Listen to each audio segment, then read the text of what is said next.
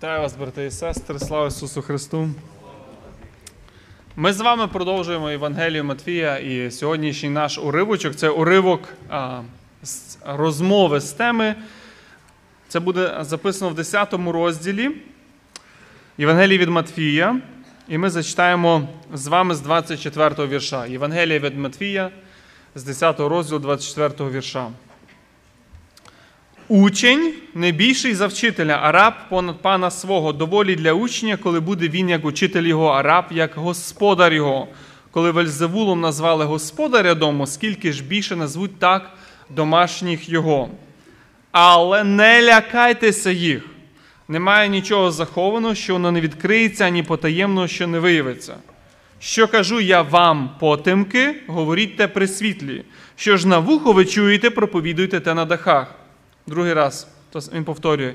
І не лякайтеся тих, хто тіло вбиває, а душі вбити не може, але бійтеся більше того, хто може, і душу, і тіло вам занепастити в гієні. Чи не два горобці продаються за гріш, а на землю з них ні один не впаде без волі Отця вашого, а вам і волосся все на голові пораховано. Третій раз повторює. Отож, не лякайтеся бо вартніші ви за багатьох горобців. Отже, кожного, хто мене визнає перед людьми, того перед небесним Отцем моїм визнаю я. Хто ж мене відсорається перед людьми, того я відсораюся перед небесним Отцем. Уявіть ситуацію. Вам дзвінок. Вам дзвінок, ви піднімаєте телефон і вам телефонують з Афганістану. І е, це місіонер, якого підтримує церква, це місіонер, який ви підтримуєте особисто і знаєте. Це не тільки місіонер, це ваш син з невісткою. І він телефонує, плаче зі сльозами. Е, він просить вас, щоб ви молилися зараз за їхню безпеку, тому що влада помінялася, і ісламське угрупування, воно від дому додому ходить, вичисляє, хто є християнин виводить і прилюдно страчує. І вони розуміють, що їх це чекає. Що ви скажете? От Що ви скажете? Оце те місце, яке ми з вами прочитали, що потрібно сказати. Не тільки не лякайся. Там є багато записано причин і основ, таке українське слово, яке я для себе сьогодні вибрав, підґрунтя, де потрібно буде стати, щоб не лякатися. Це місце, яке потрібно для себе запам'ятати. Місце, де знайти основу в час утиску. Про це, що говорить Христос. Перше, на що я хотів звернути увагу, про те, що ми повинні з вами очікувати ставлення до себе, як людей було до Христа. Ми повинні. Дивіться, як він каже, учень не більший за вчителя, а раб понад пана свого. Коли Вельзевулом назвали господаря дому, скільки ж більше назвуть так домашніх його. Ми з вами повинні очікувати ставлення до себе, як людей було до Христа. Учень, тобто ми з вами не є більш привілейовані, вставлені до себе, ніж наш учитель. Ці слова вони сказані в контексті переслідувань, правда? І утисків. Ми читаємо з вами з попередньої ці вірші, і вся ця розмова. Ми якби беремо частинку з цієї розмови. 23-й вірш каже так: коли вас будуть переслідувати в однім місці, втікайте до іншого. І саме от після цих слів Христос а, говорить от наші слова учені більше за вчителя. Тобто, якщо словами, якщо до учителя Ісуса ставилися з презирством його переслідували, намагалися вбити, задумували на нього всяке лихе. Так само ми повинні очікувати оце ставлення до себе. І замітьте, він повторює цю думку і каже: раб понад пана свого. Таким же чином розуміється, якщо Господа, пана, Господа розіп'яли на хресті, то і його раби повинні очікувати знов таке ж саме ставлення. Учень не є більш привілейований у ставленні до себе, ніж учитель. Перший оцей урок будь готовий до переслідування. Очікуй це. Світ ненавидів Христа 2000 років тому, і світ ненавидить його послідовників сьогодні. Якими би словами гарними не говорили, світ ненавидить послідовників Христа. Відношення Христа до Христа, релігійних людей, натовпу це ненависть, це зрада. А, так не буде, що Христа світ ненавидів, а його учнів любить. Проте, якщо ми розділяємо а, страждання Христа, Його улюбленої церкви, ми будемо розділяти його славу. Він каже, доволі для, уч... для учня, коли він буде як вчитель його. Це честь і велика привілея учня розділити страждання учителя в стражданні його тіла. Замітьте, що Христос Він говорить наперед, правда? Тобто Він закладає оцю істину в наше серце, щоб в нас були правильні очікування. Чому? Тому що коли ем, переслідування приходять, учень, щоб не розчарувався він вірі, не засумнівався в покликанні, не тримався за матеріальні багатства світлу, але він міг розділити страждання вчителя. І він вважав своєю привілеєю бути переслідуваним. І вперше, що в нього повинно бути, в нього повинно бути оце очікування цих речей, які повинні статися. Чому я звертаю увагу? Тому що правильні очікування дуже важливі. Наприклад, приведу вам приклад, пам'ятаєте, двох учнів. Вони йдуть по дорозі з Єрусалиму в Емаус. І Христос пристає до них як подорожній по дорозі. І розмова між ними відбувається, вони починають говорити, що відбулося, що зараз в Єрусалимі а, про, про, сталося а, про страту Христа. І тоді, замітьте, тоді з, уч... з уст у цих двох учнів злітають слова. Пам'ятаєте, а ми сподівалися. От нас були певні такі очікування. І от вони не здійснилися, ці очікування, вони розбилися, і вони зараз ідуть, вони сум. Написано, вони, вони сумували. Христос говорить наперед, щоб учні приготовились і мали вірні очікування того, що буде. Замітьте, що дуже схоже, от а, навчав, уч, е, навчав християн Павло. Він в Солонян, він до Солонян пише в першому Солонян, третьому розділі. І каже так: коли ми були в вас, то казали вам наперед, що маємо страждати, як і сталося, і знаєте ви, тому я, не стерпівши більше, послав довідатись про вашу віру, щоб часом спокусник вас не спокусив, і наш труд не стався б даремний. І він знову їм каже: це те, що очікує віруючих людей. Це те, що вони повинні мати в себе в серці, що таке ставлення до них буде, бо таке ставлення було до Ісуса, до Ісуса Христа. Далі ми бачимо, що дуже цікавий образ Христос вибирає, правда? Він вибирає образ оцих стосунків між ним і нами як учень і вчитель. Учень не більший за вчителя, доволі для, і знову нас називає ким? Учнями. Йдеться, от, певно, він розгортає ту картину, йдеться про певне учнівство, да? накази для учня, характеристика учень, учня, який має бути учень, який він є учень. І от я хотів от вам, от зараз ми говоримо про це, задати запитання: а хто є учень Христа? А хто це є учень Христа?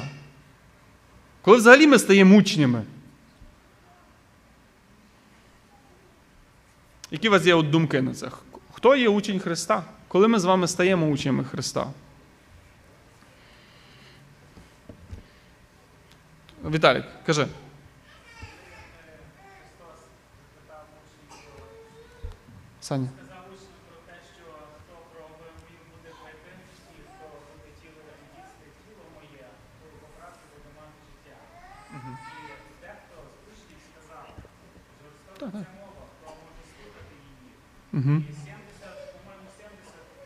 відійшло. І Христос е, каже потім, чи не хочете ви відійти?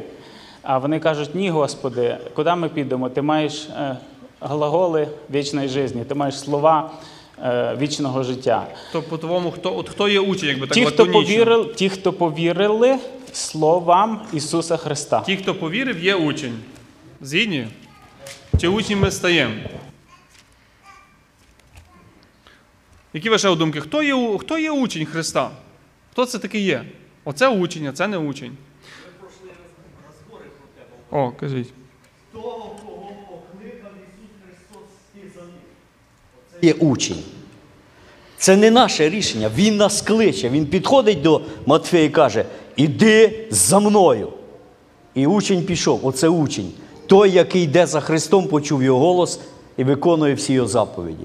Практично ми всі тут учні Христові. Всі до одного. Ми в школі його, ми за ним пішли. Так же ж? Амінь. Слава Господу! Замітьте, я, я, я наголошую на цю думку, прочитаю декілька а, а, цитат і скажу чому. Дивіться, ми учні тоді, коли ми вірували. Ми не набули статусу учня. От, я вже чуть більше знаю, значить я вже став учнем. Або може вчитель в недільній школі, от він починає щось якби викладати, він вже стає учнем. Або проповідник може учень. Коли ви подивитесь, дуже цікаво, що слово, це саме термін учень, вживається завжди тільки з самого початку, тобто Євангелії і дії апостолів. От нема слова учень, ну принаймні я так би не знаходжу пізніше. Тобто, в посланнях, посланнях, коли ми читаємо послання, ми знаходимо послідовників Христа, називали святі, улюблені. Но учні ми їх називали з самого початку. От я вам е, декілька цитат скажу. Це Матфія 5 розділ, саме початок проповіді Ісуса Христа. І побачивши натовп, він вийшов на гору. І як сів, підійшли його учні до нього. Це самий початок служіння Христа. Ми читаємо про послідовників Христа, називають учнями. Оце їхній статус. Учень. Наприклад, в дії святих апостолів, 6 розділ, історія про вибір перших дияконів. Тими ж днями, як намножилося віруючих, як їх назвали? Учні, намножилися учні. Ми розуміємо, що це люди, які прийшли до чого? До віри, намножилися учні, почали нарікати на євреїв у Гречині. Знову ж, сьомий вірш цього розділу. І росло Слово Боже, і дуже множилось число учнів. Ті, хто приходять до Христа, є учні. Ними не просто стають, тому що набувають якийсь певний статус з духовним ростом, з пізнанням Євангелії. Ними ми вже є при самому початку, коли ми вірували. Хто є учень? Учень є кожен віруюча людина. Тобто учнівство. Це не є особливий статус для зрілих християн, титул для проповідників, вчителів недільної школи. Учнями не стають, я тут зауважу, учнями не стають після якогось особливого переживання, досвіду, ревної молитви. Тобто учнівство це не є певний другий ступінь. Ви знаєте, зараз знову знову це. Здається, от все зрозуміло, правда? От все зрозуміло. Але сьогодні заперечуються навіть самі прості істині. Хтось надивиться знову Ютуба, і це так є, бо точно не знаємо кого, Надиви, надивиться. І починають видавати от старі єресі за якісь нові гностичні, знаєте, глибокі істини. Наприклад, от ти до чогось, якщо ти будеш дуже сильно молитися, да, ти можеш досягти такого рівня, коли ти не будеш вже грішити. От ти отримуєш оцей статус, друг, другу ступінь. Розумієте, да? І от ти будеш дуже сильно просити в Бога, Бог тобі дасть, і ще ти досягнеш другого ступеню. Другого ступеню немає. Ми маємо все в Христі. З Христом ми маємо все. І з Христом ми маємо все. Ми учні, і тому кожен з нас є учень. І тому накази для учня або правила для учня, вони стосуються кожного з нас. Кожного з нас. І перше, перше те, що належить учневі, це є покора. Замітьте, подивіться зараз е, сюди. Учень не є більший від вчителя. Хто є більший? Не є більший, він менший. Він покоряється. Замітьте, що а, учень не більший за вчителя, да? то він говорить про те, що вчитель є більший. Учень є менший. Не учень він має навчати вчителя. Учень слухається учителя, він він покоряється. І от покора. Покора це є одна з перших характеристик учня Ісуса Христа. Учень Ісуса Христа, Він покірний Євангелієї. Він покірний Євангелії. Ми читаємо про Ісуса Христа. Ми читаємо з вами Филиппянам другий розділ, де Він сам дав оцей приклад де він слухається і він покоряється Отцю. Він, це Христос, покорив себе, бувши слухняний до смерті, і до смерті хресної. Тому, замітьте, тому Павло далі в другому розділі він, він продовжує до Филипян і каже: Отож, мої любі, як ви завжди слухняні були. Як ви завжди слухняні були. Ми слухняні науці нашого вчителя, Господа Ісуса Христа. І в попередніх віршах він Павло він виражає оцю думку так, другого розділу Филипян. Нехай у вас будуть ті самі думки, що в Христі Ісусі. Тобто, перше, що характеризує учня, ми з вами учні, ми не є більші. Ми слухаємося, ми покоряємося Ісусу Христу. Замітьте, що, наприклад, коли пастор робить зауваження згідно науки Євангелії, я покоряюся цих, цим словам, чи я от бурмочу в себе в серці, вирує щось. В цьому і виражається учнівство. Коли на членському зібранні, на становчому зібранні ам, є, певні, є певні поради для мене, я слухаюся науки учителя Ісуса Христа і виправляю своє життя. В цьому виражається моє учнівство. Учень він слухається науки Христа. Коли батьки забороняють кудись іти згідно Євангелія, я покоряюся науці Ісуса Христа. В цьому і виражається моє учнівство. Замітьте, що е, Христос вживає другий образ. І тут я хотів, щоб ми якби з вами пороздумували. Учень це один образ. Тобто учень, учитель. Є другий образ, і для чогось Ісус його вжив, правда? Раб і пан. В чому різниця? От в чому різниця між учнем рабом? В чому різниця в тих стосунках? Як ви думаєте? Ми читаємо це з вами 24, а, 24 вірш. Якщо можна висвітлити, щоб всі бачили. А, Матфія, 10 розділ 24. Учень не більший за вчителя, а раб понад пана свого. От для чого Христу вживати ще другий образ? Є якась різниця учень і раб. От яка це різниця?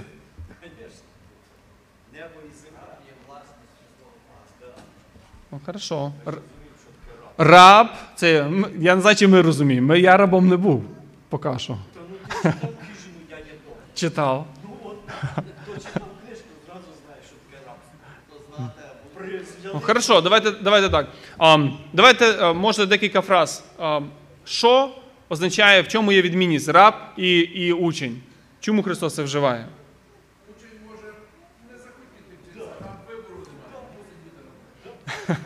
захотів, помиш, як брат привів приклад. 70 встало і пішло геть. Ну, так, були учні. А ви не хочете? Раб мусить. Хорошо. Ще. Ще яка є, різниця, або для чого Христос от, вживає цей образ? Раб мусить це виконувати, добре? В чому, в чому ця різниця є? Чому він додає, або іншими словами, для чого він додає оцей образ? Можна було закінчити учень і вчитель, і все, і, і далі піти по тексту. Покора. Знову є. Да. Оце слово є покора, да? то він має слухатися. Ам, є багато моментів. Якщо ви згадаєте, можете піднімати руку і, і додати. Я для себе взяв один момент. Ми навчаємося, не тільки навчаємося в школі Христа, ми покірні його науці, але ми на практиці повинні, мусимо виконати те, що ми вчились. Те, що ми вчимося. Тобто ми, він називає нас рабами. Ми почули, і ми мусимо це втілити в життя. Раб це той, кого придбав пан. І Писання вказує на це. Я, я для себе ці місця, які я згадав. Наприклад, 1 Коринтян 6,2 це каже: бо дорого куплені ви. Ми належимо Христу, ми є Його. І наша ціль, тому він каже, наша ціль це, це, це ж 1 Коринтян 6,20. Отож, прославляйте Бога. Тобто, цей раб він має ціль прославити Бога своїми ділами, своїм життям, і він мусить це робити. Що означає, що християнин є раб Господа? От християнин є раб Господа. Будь ласка. Я недавно про це говорив, але може ніхто її не слухав. Христос є раб. Є. Да. Він прийшов на землю і він каже: Я дав приклад. В той час ходили, кожен мудрий вчитель мав учнів, і ці учні були просто бездільники. Вони ходили за своїм вчителем, нічого не робили. І коли ми згадуємо перший період учнівства е, апостолів, то от толкователі Біблії пишуть, кажуть, це теж була бригада бездільників, вони нічого не робили. Христос їх годував, пам'ятаєте? І вони тільки мріяли, як зайняти. І Христос повертає їх на те, що да, ви учні, я покликав вас апостолами. Но істинне апостольство в мені це стати рабом. І я показую вам на прикладі, що ви переставайте там їсти пшеницю чужу на полях і так далі. Приймайтесь за працю, служіть людям, і він починає їх посилати, пам'ятаєте? Він починає їх посилати, посилати. Ідіть туди, туди, туди. Робіть людям, кажіть про Христа. І ученики вперед робити. І от це учень, я би так сказав, учень і черточка раб. Оце істинний християнин. Учень раб. І потім дивіться, коли дозрілі учні прийшли до Господа, як вони себе почали в післаннях називати? Я раб, да. Раб. римлянам. Раб Петро, раб Апо, раб Господа Ісуса Христа. А пам'ятаєте, як Давід молився? Хто пам'ятає? Я раб раба Твого. І в нас один брат теж завжди так молився, каже, я, я пепел пепла Твоєго. От. Отака от молитва. І ми вже молоді думали, інтересно, яке там. Ну, тобто людина в молитві себе повністю розносила до пепла. От. Дай ще брат Ольоні, він хоче додати, Саша, там ззаді. Тобто ми розважаємо це- оцей момент учень, раб. Тобто, що нам належить? Що нам належить робити як рабам? Справа в тому, що е, бути рабом Христа, це воно трошки відрізняється від такого звичайного рабства. Рабство це щось таке темне, страшне, якого всі уникають. А бути рабом Ісуса Христа це просто такий величезний привілей. От як в старому заповіті. Пам'ятаєте місце, коли добрий господар і раб Каже, не хочу йти від пана. Навіки залишаюся. Оце щось таке схоже.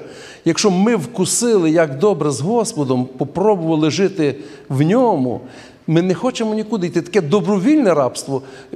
Христос нікого не тримає силою. Будь ласка, о, іди собі куди хочеш.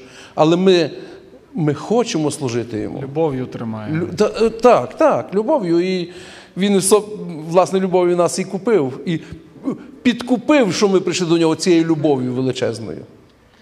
Ам, Я для себе, знаєте, як написав, що христ, християнин він підкорений волі. Оце місце, що брат Іван вжив, це з Ісаї, я раб. Тобто він в абсолютно підкорений волі Отця. Ми абсолютно підкоряємо свою волю, або в нас немає окремої волі всупереч. В нас є воля, але вона разом з до волі Бога.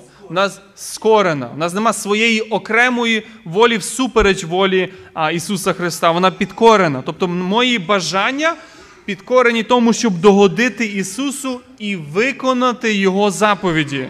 І нам, звичайно, нам не керує це якби ем, рабське, певне, таке панічне можна назвати, депресивне, депресивний страх покарання. Оця любов, вона ведена. Все, що добре в нашого пана, і ми його любимо. Все, що добре в нашого Господа, і ми його любимо. Далі е, ми йдемо далі по тексту, і далі говорить Христос слова, каже: не лякайся їх. Тобто, ми назвемо цей пункт так: сміливе свідчення перед лицем переслідування. Оце і має бути сміливе свідчення. Замітьте, це, це питання, воно виникає в нас. Воно виникне в нас, і воно буде в нас. Що робити? От що робити зараз? Яке рішення прийняти? Мовчати, говорити, свідкувати, тікати. Що робити? Замітьте, Христос каже, далі у цих віршах з 26 по 31 наш учитель, наш Господь, він дає оці підбадьорення, заохочення для учнів, як подолати ляк, страх, перестрах. Він каже, не лякайся три рази, не лякайтесь. Або іншими словами, скажемо так, як боротися вірою всевладного турботливого Отця, якого на- насправді слід боятися. Я зачитаю ще раз ці слова. Не лякайтеся їх. Це ті, що обіцяють це добре для вас. Немає нічого захованого, що воно не відкриється, ані потаємного, що не виявиться. Що кажу я вам потемки?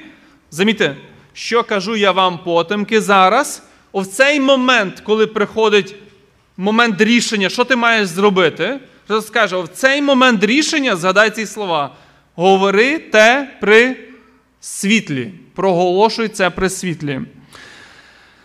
Що ж на вухо ви чуєте, те, що він їм каже, проповідуйте те на дахах. Ви бачите, до чого він нас закликає, так? Оцей момент рішення. Що я маю зараз зробити? Проповідуй, не бійся.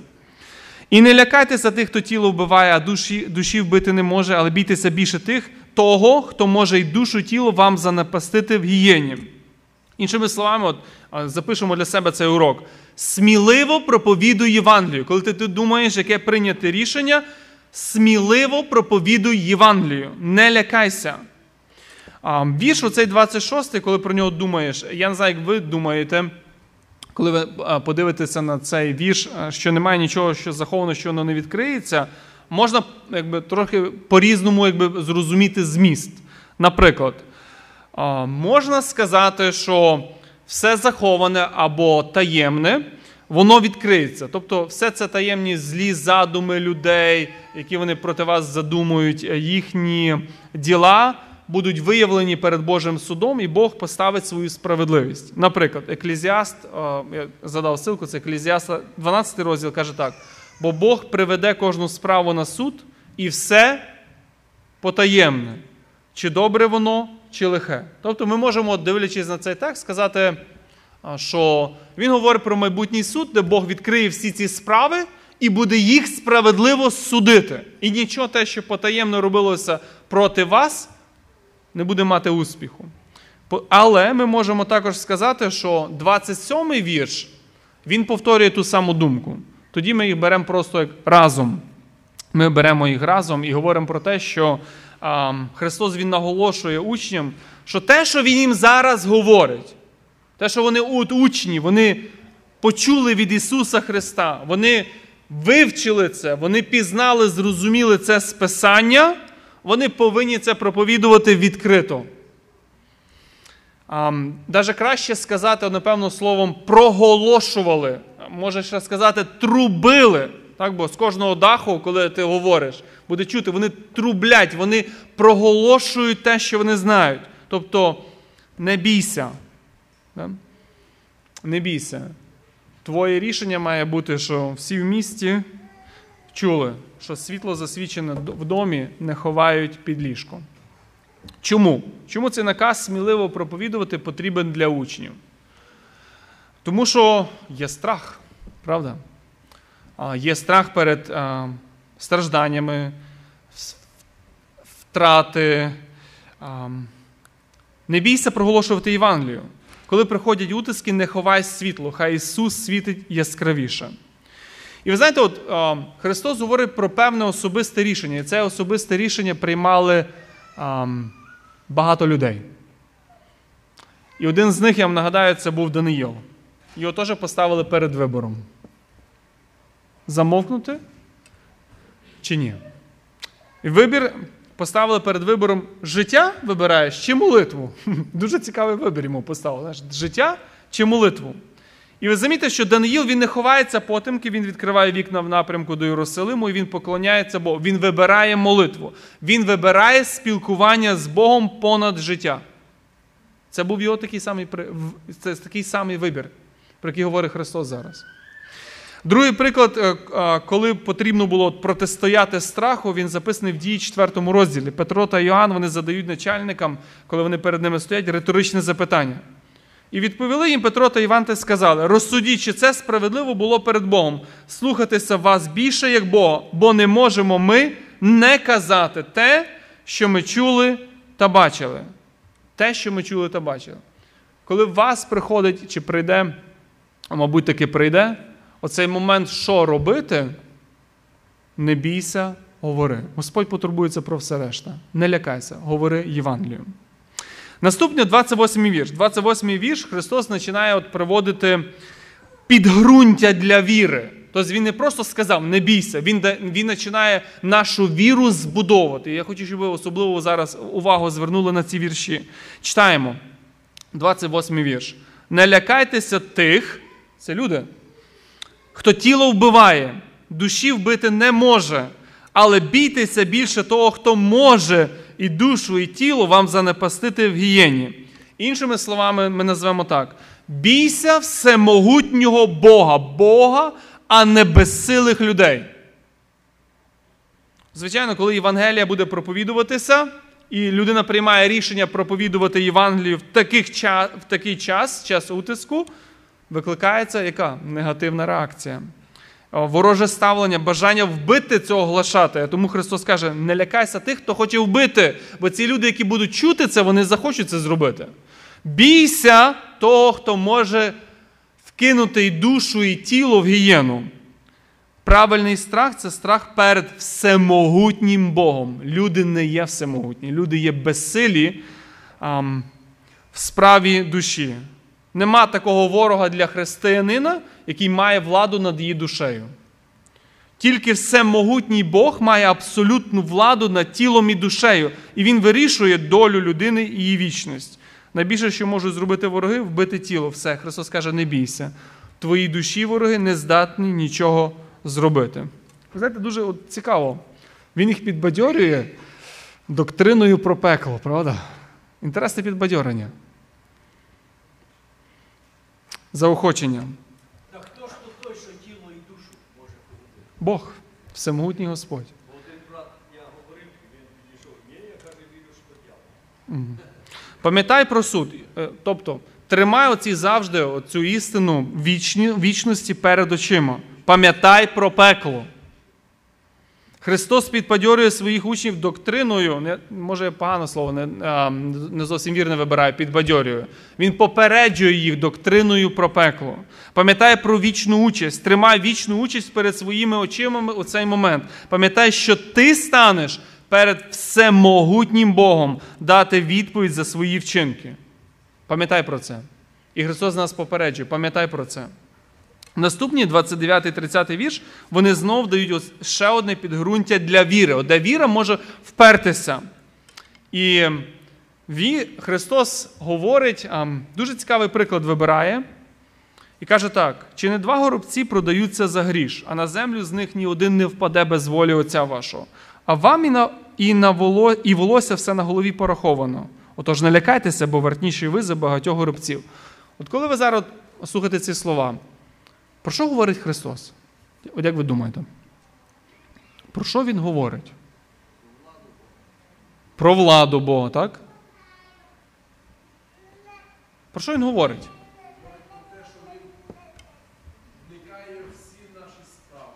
Вникає всі наші справи, самі дрібніші. Угу. Якщо скажете голосніше, я почую. Що нічого не станеться з душею. Ще, які у вас от думки приходять? Ви чуєте ці слова? Що вони народжують у вас в серці? Спокій. Чому? Тому що наш Бог є, а, краще сказати, самотній попередній текст, суверенний. Суверенний. Чому? Або проведіння його. Замітьте, ж, от ці дві от могутні істини в цей момент. Так? Він, от, він каже, в цей момент, коли ти будеш приймати рішення, приймай рішення, говори Євангелію. Пам'ятай, що колись ти станеш над судом. І пам'ятай про свого Бога. Твій Бог є, українське слово буде всевладний Бог. Замітьте, от він каже: от, цікаво, чи не два горобці продаються за гріш? Ну, здається, от горобець, така дрібниця життя. І він вибирає для прикладу горобця. Кожен кожен горобець, от ми бачимо, да, не падає на землю без волі Бога. Це те, що Христос говорить. Христос не говорить про всезнання Бога. Тобто Бог знає, коли кожен горобець впаде на землю і при яких обставинах це станеться. Він не про це говорить. Христос говорить, що Бог вирішує долю цього кожного маленького, дрібного горобця. Це не є просто всезнання, це атрибут, атрибут суверенності або атрибут всевладдя Бога. І ви знаєте, от Ісус Він вибирає самі незначні міні, мініатюрні називаємо деталі життя. От Він не вибирає, скажімо, солов'я, правда? Він співає. Він не вибирає орла, який ми бачимо, там їх а, захищають. Має прекрасну окраску там, чи силу. Але він вибирає дрібницю, щоб показати всеохопливість. Щоб ми це слово от побачили. Всеохопність. Не просто Бог над чимось. Він все охоплює. Його влада охоплює все. Навіть самі дрібниці, мініатюрні, незначні деталі нашого життя. Якщо Боже всеволодарювання розповсюджується на найменші оці незначні, ну взагалі для нас незамітні події, як смерть горобця, то тим більше Боже всеволодарювання розповсюджується на наше життя, його болі, переживання, переслідування і смерть, про які він зараз говорить. Якщо Бог контролює долю горобця, то тим більше він контролює долю людини в найдрібніших її поворотах і біль, і несправедливість, і образу, і шкоду, і смерть. І він про це говорить. Пам'ятай про того, хто над цим стоїть. Воно не просто так сталося. От вони захотіли. Господь, Він в своїй владі, проведінню дає цьому статися. Він направляє, планує, щоб воно сталося. Я зачитаю, у нас немає часу, якби багато говорити про ці місця, я їх просто зачитаю. Наприклад, приповістки 16.33. За пазуху жереб, жеребок вкладається, весь його вирок від Господа. Євреям 6.3. Зробимо і це, коли Бог дозволить. Вихід 4.11. Про, влад, про вади і хвороби. Сказав йому Господь, хто дав уста людині, або хто робить німим, глухим, відючим, темним, чи не я, Господь. 1 Самуїла 2,6,7. Господь вбиває і оживлює, до Шеолу знижає і підносить до неба. Господь зубожує, збагачує, понижує, Він і звеличує. Це практично всі сфери нашого життя. Від від роботи, від фінансового стану, від хвороби, від чого хочеш. Амоса 4,7,9. Я стримав вам дощ на три місяці перед жнивами. І дощ посилав на одне місто, на друге місто не посилав. Одна ділянка була побита дощем, а ділянка, а ділянка, на яку я не пустив дощу, висихала. Буття 45,5. А тепер не сумуйте, нехай не буде жалю в ваших очах, що ви продали мене суди. Це каже Йосип. Бо Бог послав мене перед вами для виживлення. Це зробив Господь. І все помагає нам на добро. Оцей момент, знаєте, момент, а, про що треба думати, про що треба молитися. Ми кажемо, ми стаємо а, в свою кімнату, і ми падаємо на коліна. Про що ми будемо молитися в цей момент?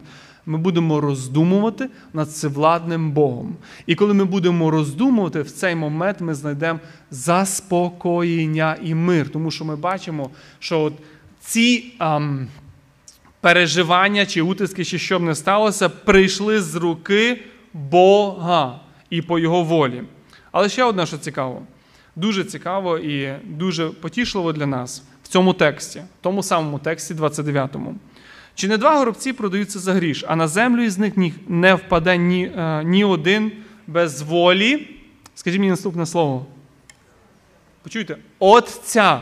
Ви замітите, як він звертається, як він зараз називає Бога. В цей момент, в момент переживань, в момент, коли важко, в момент, коли ти приймаєш рішення, і рішення важке рішення, тяжке рішення, Отець стоїть над цим. Я хотів для вас зараз запитати, от, що для вас, от ви чуєте це слово, що для вас означає, що Бог є ваш батько? От, Що для вас означає? Я чую, Бог є мій батько. Що це означає? Я думаю, тут ми можемо багато поділитися.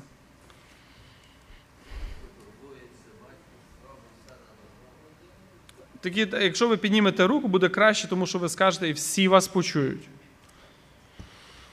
Що для вас значить, що Бог є для вас батько? Або я скажу по-інакшому, можливо, коли оця істина, що Бог є ваш батько, стала дуже дорогою для вас. Можливо, якісь ситуації з життя, можливо, якомусь переживанням, можливо. Коли вона стала взагалі для вас дорогою? Будь ласка.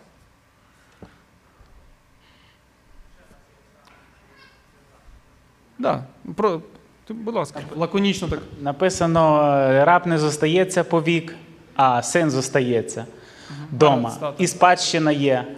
То якщо вже ми перейшли з статуса раба в сини, якщо він батько, то вже зовсім друге відношення до нас. Ми маємо спадщину. Що означає для вас Бог є батько? От ви молитесь, ви кажете, ви кажете, я кажу, ми кажемо, Небесний Отче. Ми вкладаємо якийсь зміст, чи ми просто говоримо слова? Який от зміст ми вкладаємо в ці слова? Можна багато говорити. Будь ласка. Вже батько. Я вже втомився бути батьком. І думаю, скільки я це можу вже нести тих своїх дітей. А мій спогад, спогад про мого батька вертається тоді, коли він мене не ніс. Ви пам'ятаєте плечі батькові, на яких ви сиділи? Ви пам'ятаєте ту красоту, коли над толпою ви щось хочете, батько раз на плечі, і ви бачите батьківська любов. І він не втомляється. Будь ласка. Що означає для вас є батьком?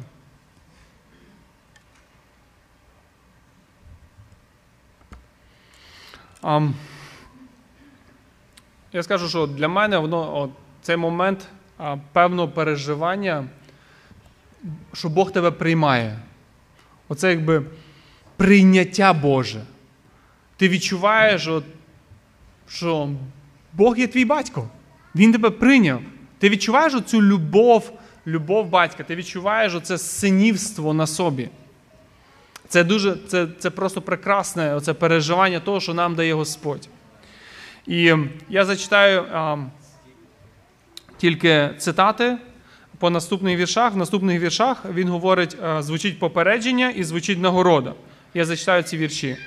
Отож, кожного, хто мене визнає перед людьми, то перед небесним Отцем моїм визнаю і я. Хто ж мене відсурається перед людьми, того і відсураюся перед небесним Отцем. І я відсураюся перед небесним Отцем моїм. Щоб не відсуратися, пам'ятай, що тебе чекає, і очікуй це спокійно. Пам'ятай про це і не бійся проголошувати Євангелію. Роздумуй і вір всевладного і мутнього Бога, Він є твій батько. Писання одноразово вказує про те, що той, хто терпить з Христом, буде з ним царювати. Хто розділяє страждання з Христом, буде розділити славу своїм Господом. Читаємо 2 Тимофія, 2 розділ. Вірне слово, коли разом з ним ми померли, то й житимо разом із ним. Коли терпимо, будемо разом також царювати. Коли ми коли відсураємось, то й він відсурається нас. Римлянам 8 розділ. А коли діти, то й спадкоємці. Спадкоємці ж Божі, а співспадкоємці Христові. Коли тільки разом з ним ми терпимо, щоб разом із ним і прославитись. 1 Петра, 5 розділ. Тож благаю між вами, пресвітерів, співпресвітер та свідок Христових страждань, співучасник слави, що повинна з'явитись. Об'явлення, перший розділ. Я, Іван, ваш брат і спільник у біді і в царстві, і в терпінні в Ісусі. Був на острові, що зветься Патмо, за Слово Боже і за свідчення Ісуса Христа. Христос дає нам попередження, але Христос дає нам обіцянку. Ти терпиш з ним, ти будеш з ним також царювати. Амінь. Помолимося.